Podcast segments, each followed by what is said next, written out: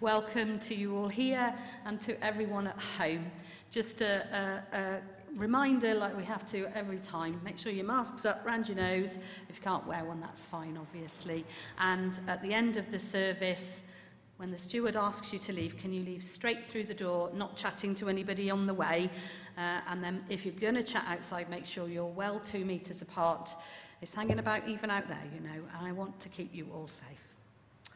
Of course, if you're at home, you don't need to wear your mask at all.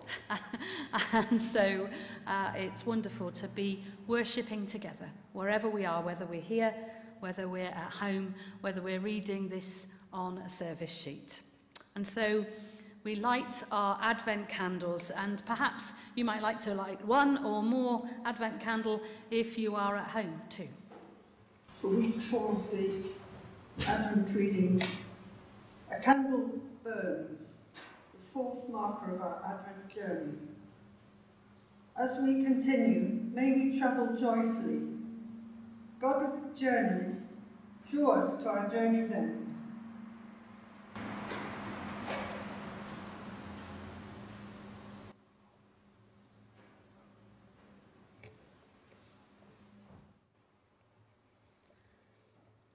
Let us pray.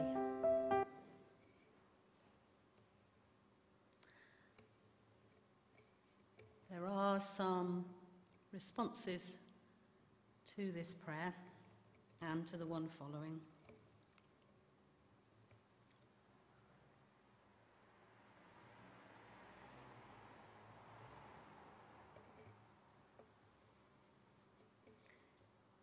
Creative God, out of blanket blackness, you conceived life, bringing energy and light in the spinning earth.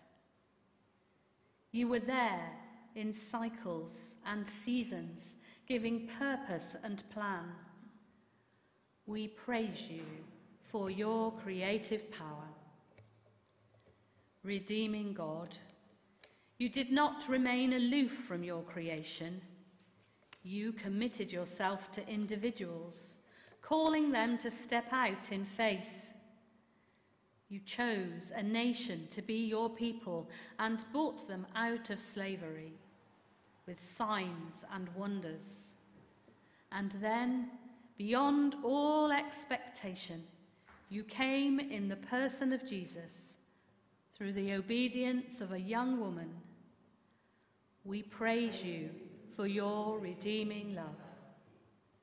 Sustaining God, you continue your creative work. You continue to redeem.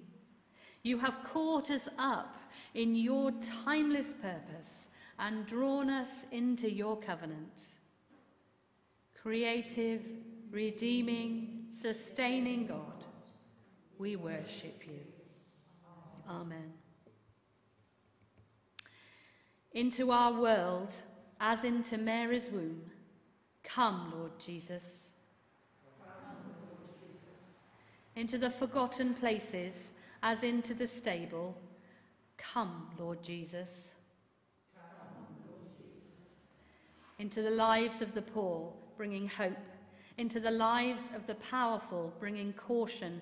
Into the lives of the weary, bringing rest. Into the lives of the wise, bringing restlessness, and into our lives and longings, whatever our estate. Come, Lord Jesus. Come, Lord Jesus. This is the good news. Christ is coming, and blessed are those who wait in the Lord. Therefore, come quickly, Lord.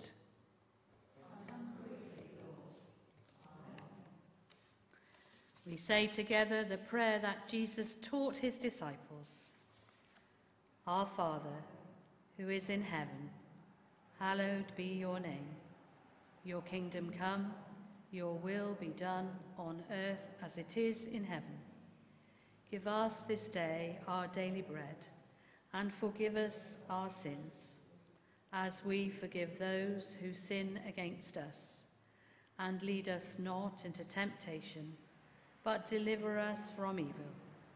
For yours is the kingdom, the power, and the glory, forever and ever. Amen. We're going to hear now our reading. Anne's going to read to us from Luke chapter 1, verses 26 to 56, but it's read from the Book of Books by Trevor Dennis, which I have here. Trevor Dennis was a dean at Chester Cathedral and a canon theologian, and the whole of the Bible verses are in there with a little bit round it.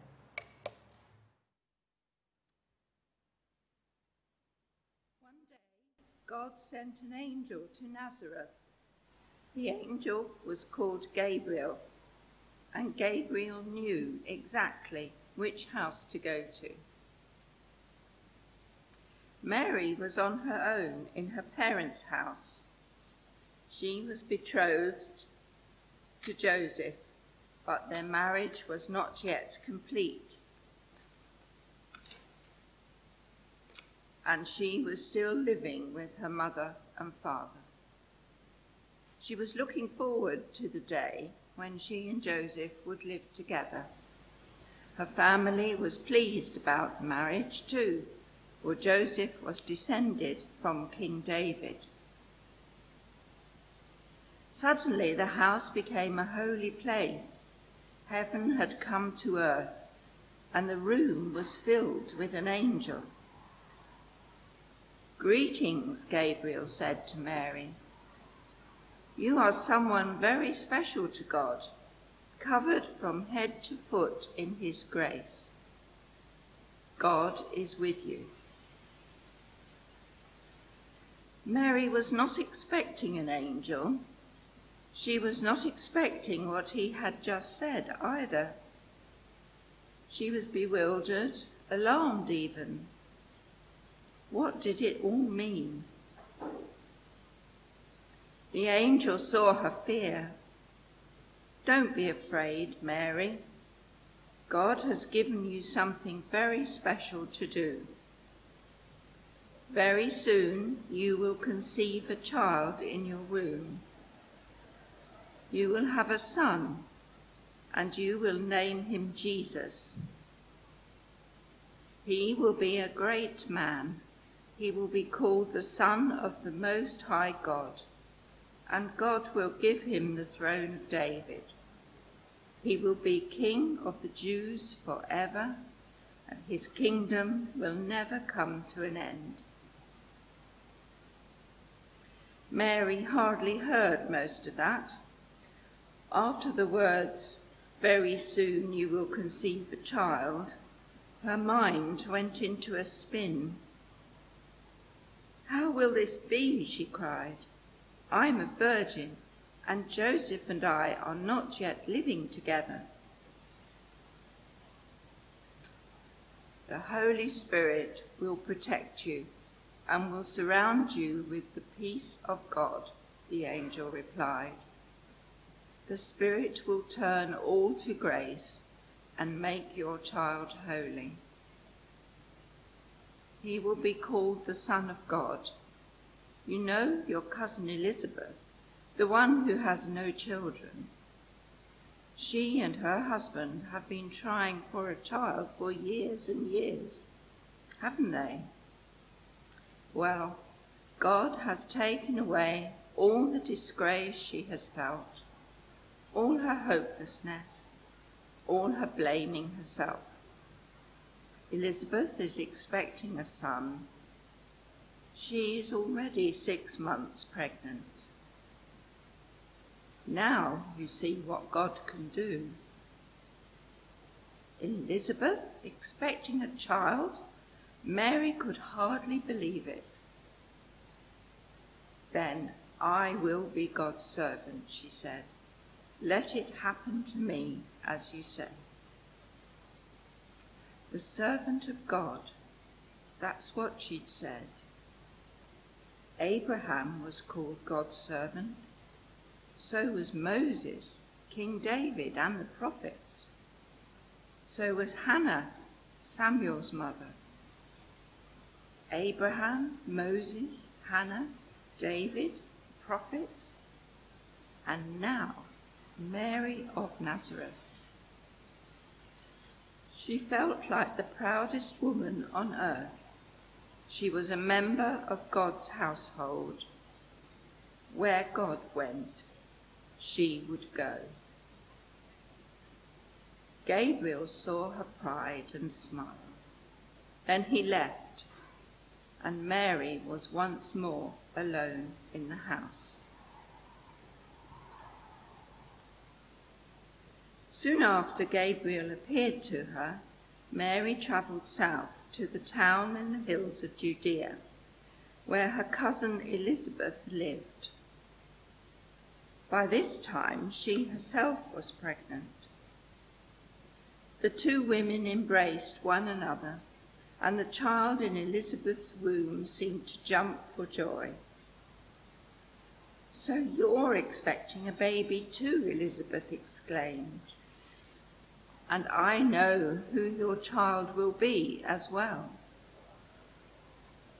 The Spirit of God has shown me that. Everyone will call him Lord." "Well, well, I'm expecting a baby at long last, and now this, now you, and the special child that you will have." The women laughed, and Mary broke into song. "God is great," she sang.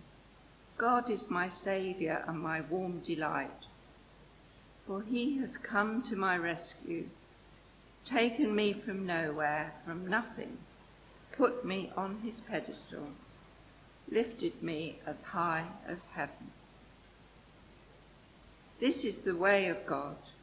He turns the world quite upside down. The high and mighty fly scattered to the winds. The weak and the poor are raised to the heights. The rich go empty away, and the hungry are filled with good things. This is how our God has always been, since Abraham so long ago and the promises he received. This is the mercy we have always known. This is God's strength to turn tables over and set free those who are oppressed. From now on, everyone will remember me and call me blessed by God. God is great. God is great. Mary stayed with Elizabeth for about 3 months and then went home to Nazareth. Very soon after that, Elizabeth had her child, a son. She called him John.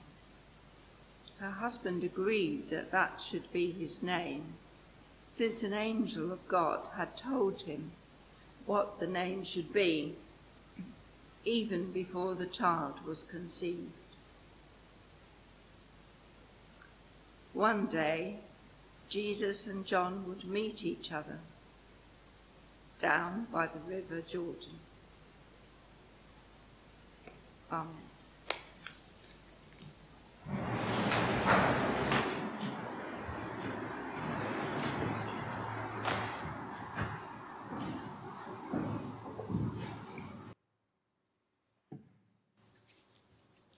Thank you, Anne, for reading that very long reading, very beautifully. Thank you.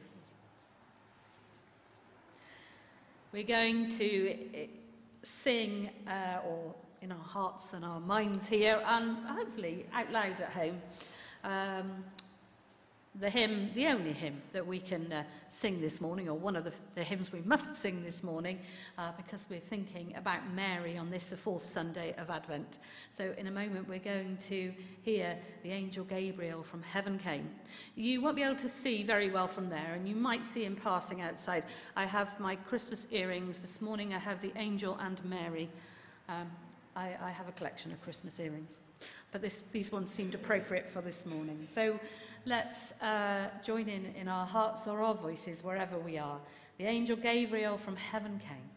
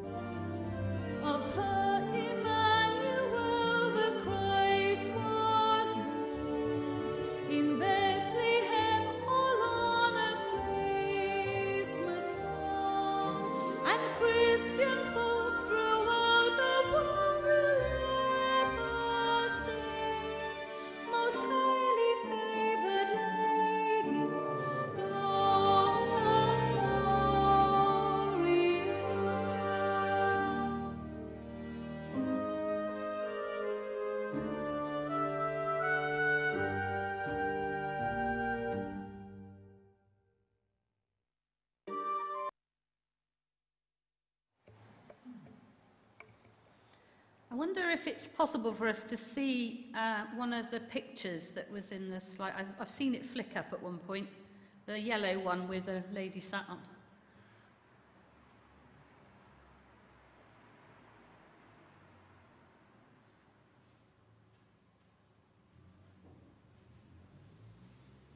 It's not easy flicking between things. I think we need to be extremely grateful to Anton and Andy for all that they are doing. When I say it's not easy, though, it is learnable. So if anybody might like to try and help them out, that would be useful. So, this is my favourite picture of the Annunciation, or when the angel came to tell Mary she was going to have a baby. It's by an artist called Henry Ossawa Tanner. And it's long enough ago that it is free copyright, so that's okay, Andy, okay? I checked. We're allowed to put it up. She's definitely young. She might have been as young as the 12, 13, or 14 that she might actually have been.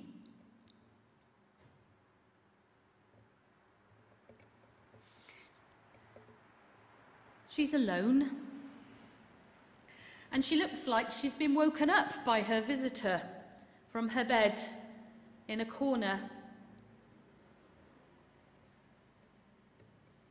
She's sitting on her dishevelled bed, and she looks to me like she's listening very carefully. She doesn't look meek to me, as some people describe Mary.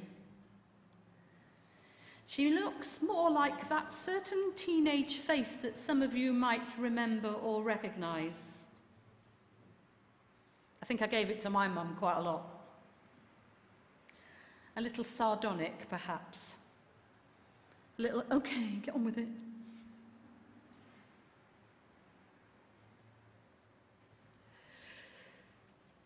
Perhaps Tanner thought, like I do, that God had chosen very carefully. Mary might need ultimately to be obedient, but she would also need courage and grit and some obstinacy. Gentle, meek and mild wasn't going to cut it. She doesn't look terrified. In fact, the way Luke tells us, the angel doesn't even say, "Don't be afraid," which is most unusual for angels. Nearly every time they appear in the Bible, they have to say, "Don't be afraid." Because actually, as I tell little boys every, well, most, not this year, but every nativity, when I'm plonking tinsel on their heads because they haven't got to be a shepherd or Joseph, angels in the Bible are male and flippin' scary. Not pink and fluffy and girly. So she's not afraid, I don't think. And she pumps him for more information. She doesn't just stand there and take what she's given. She challenges what he asserts. "It's not possible for me to be pregnant, so how's that going to happen then?" But once she is satisfied, she assents and she willingly accepts what God has planned for her and for all humankind. And then she needs to tell someone, to share this immense news. A bit like today's world, when you might want to rush something off on social media to tell the world, but you can't because it would upset several people and shock a few others, and you just can't. So she rushes to see her cousin Elizabeth, who knows immediately the significance of this baby, even over her own miraculous baby. Two pregnant women with very special but not uncontroversial pregnancies. One very young and unmarried, one much older, so far childless and now probably menopausal. One would be the cause of dishonour to her family and to that of the man she was to marry, and one already a cause for pity, and now the cause of talk and intrigue as to how she suddenly managed to get pregnant. Of course, young women not yet married have always got pregnant throughout history. And those who are thought to be past their childbearing years have had surprise babies. In fact, I heard of a lady back last year who had a baby at 53 that was quite a surprise. But these two babies did need the divine, in their conception. They needed the miraculous because of who they would grow up to be, and the jobs that they already had assigned to them. You'll note that I haven't used the word virgin yet. Hebrew words with similar meaning to virgin were used both of young women who had not had sex and of older women who were past their childbearing years. One of these words that is used in the Bible that we translate virgin means simply young woman who has not yet had a child, whether she's married or not. And the Hebrew word alma, which is the word that means young woman who has not yet had a child, is the word used in the prophecy of Isaiah that says a virgin will la la la. We remember that. I'm not trying to be controversial. I'm not trying to tell you your beliefs are wrong. But to me, it's not important one way or the other. Mary is an incredibly special woman. And God did an incredibly special thing.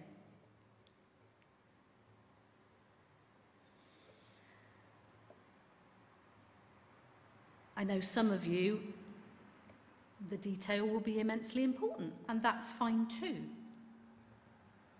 But whatever we believe, Mary and Elizabeth's pregnancies were very special, and that miraculous importance pointed to the importance of each of those children, those boys, as they were born.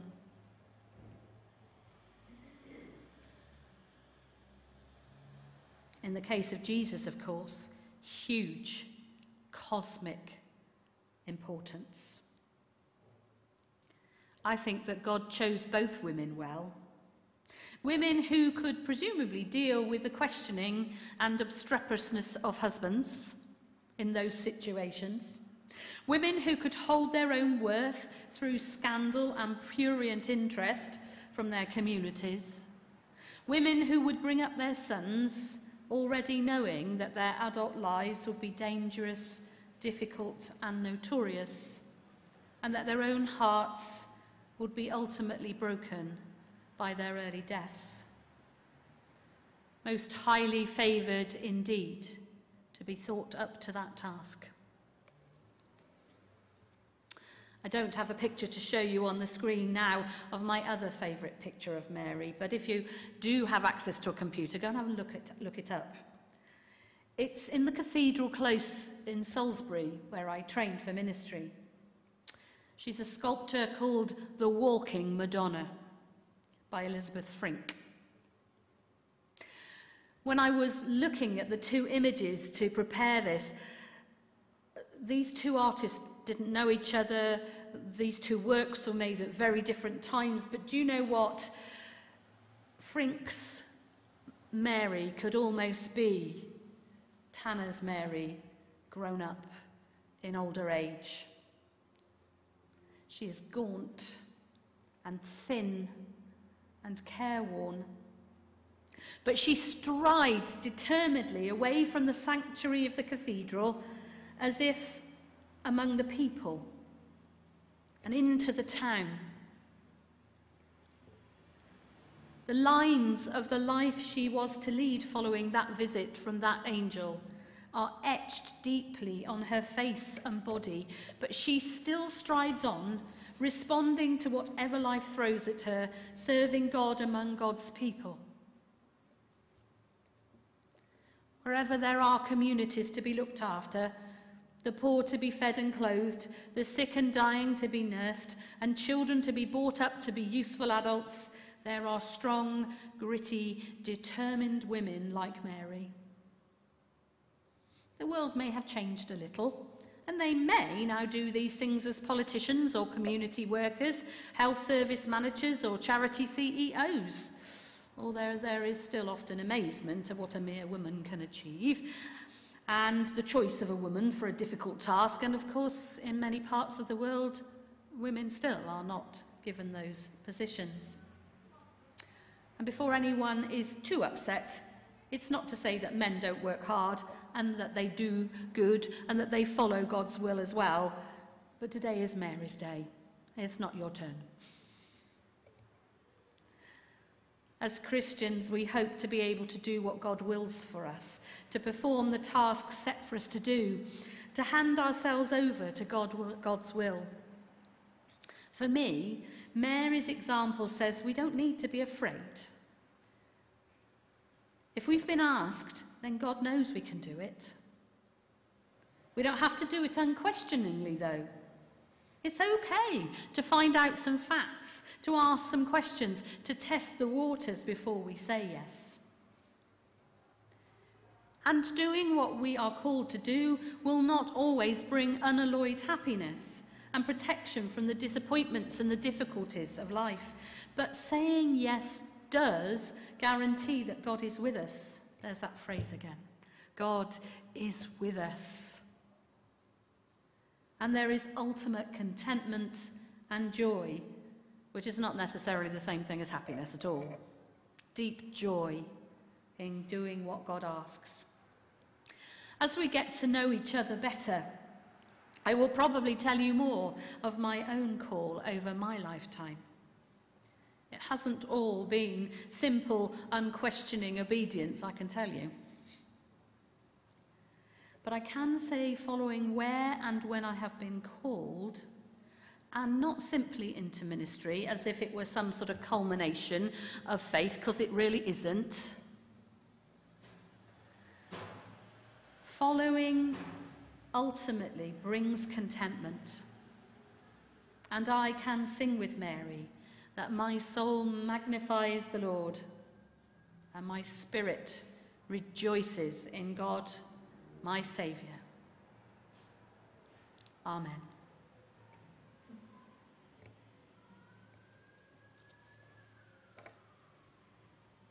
We're coming now to our prayers of intercession, which also have a response.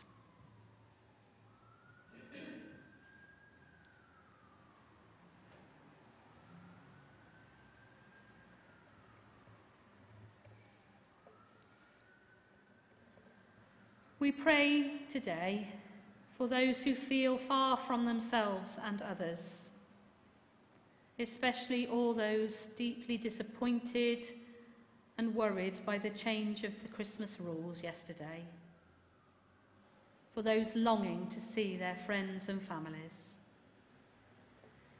We pray that this Advent season might, in the midst of demand, provide soft nights and ease, so that people can return to themselves, knowing you, too, are always in the heart and always wait for us with kindness.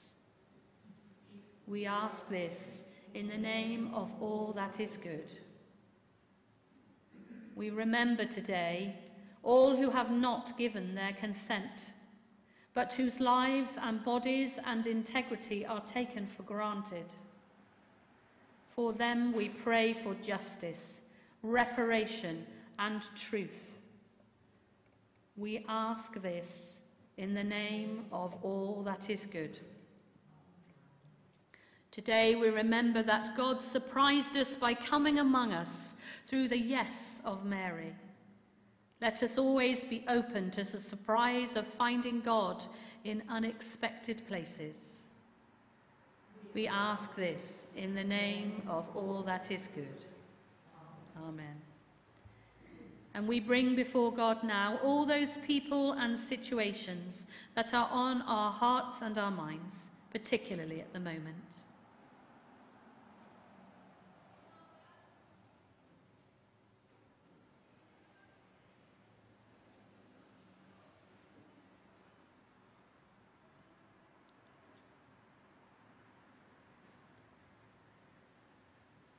We ask to know how to bring God's care, love, and justice into those situations. And we bring ourselves, our own deepest needs and wants and fears and cares.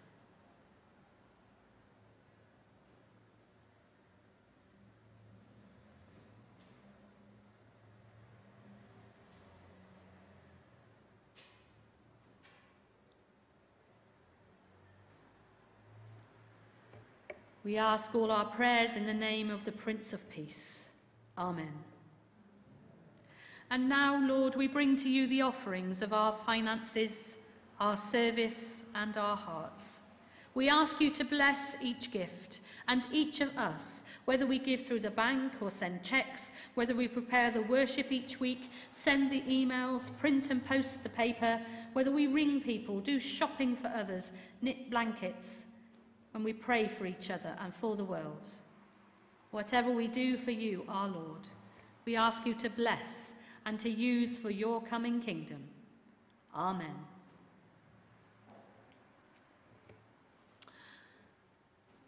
We hear and sing my favourite, I don't know if it's an Advent hymn or a Christmas hymn, I think it works nearly all year round really, but it's one of my favourites. Joy to the world, the Lord is come. Let earth receive her King.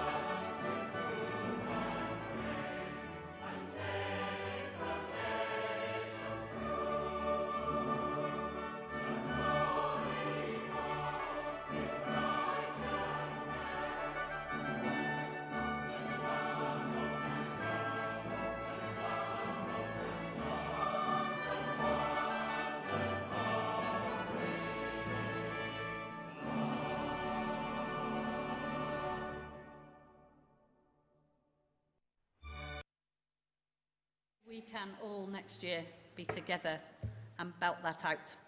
We pray for that. We long for that. Come, Lord Jesus. And so our next service is on Christmas Day on Zoom. If you don't have a computer, you don't like to use a computer, or your computer doesn't manage Zoom, you can ring in and join in on the phone if you want to. Obviously, you may have other things to be doing, and there will be lots of other places, I'm sure, on the television and other places where you could access a service. But if you want to join us, then speak to somebody who does do computers. You can speak to me, or you can speak to one of the stewards or whoever, and they will give you the phone number and tell you what you need to do.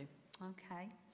There isn't a service at all on the 27th, it being just a couple of days afterwards. The superintendent minister has said, let's have no services across the circuit just to give everybody a break, including people like Anton and Andy and Glynis. You know, it's difficult to get these things out. After Christmas, we should be back in here on the 3rd with booking as usual, but we will see what the announcements are, and we will make decisions about not only what is allowed, but what we feel is safe for this area and this congregation. So hopefully we will be back here on the 3rd, and I will be here too. In the meantime, I wish all of you a very blessed and joyful Christmas, whatever else it might look like. Whatever else we can and can't do, the Saviour of the Lord is still born, is still here for us. God is with us. So, we return to the world from which we came, a world that needs to hear God's words of hope, of peace, and of love. Let's say together, we pray that God, who leads by a star, will bring us to the place where the hope of the world is born, where the light of the nation shines bright, and where the Prince of Peace will come to reign. May we know the gift of this Christmas time and always. Amen. And now may the grace of our Lord Jesus Christ and the love of God and the fellowship of the Holy Spirit be with us all this Christmas time and always. Amen.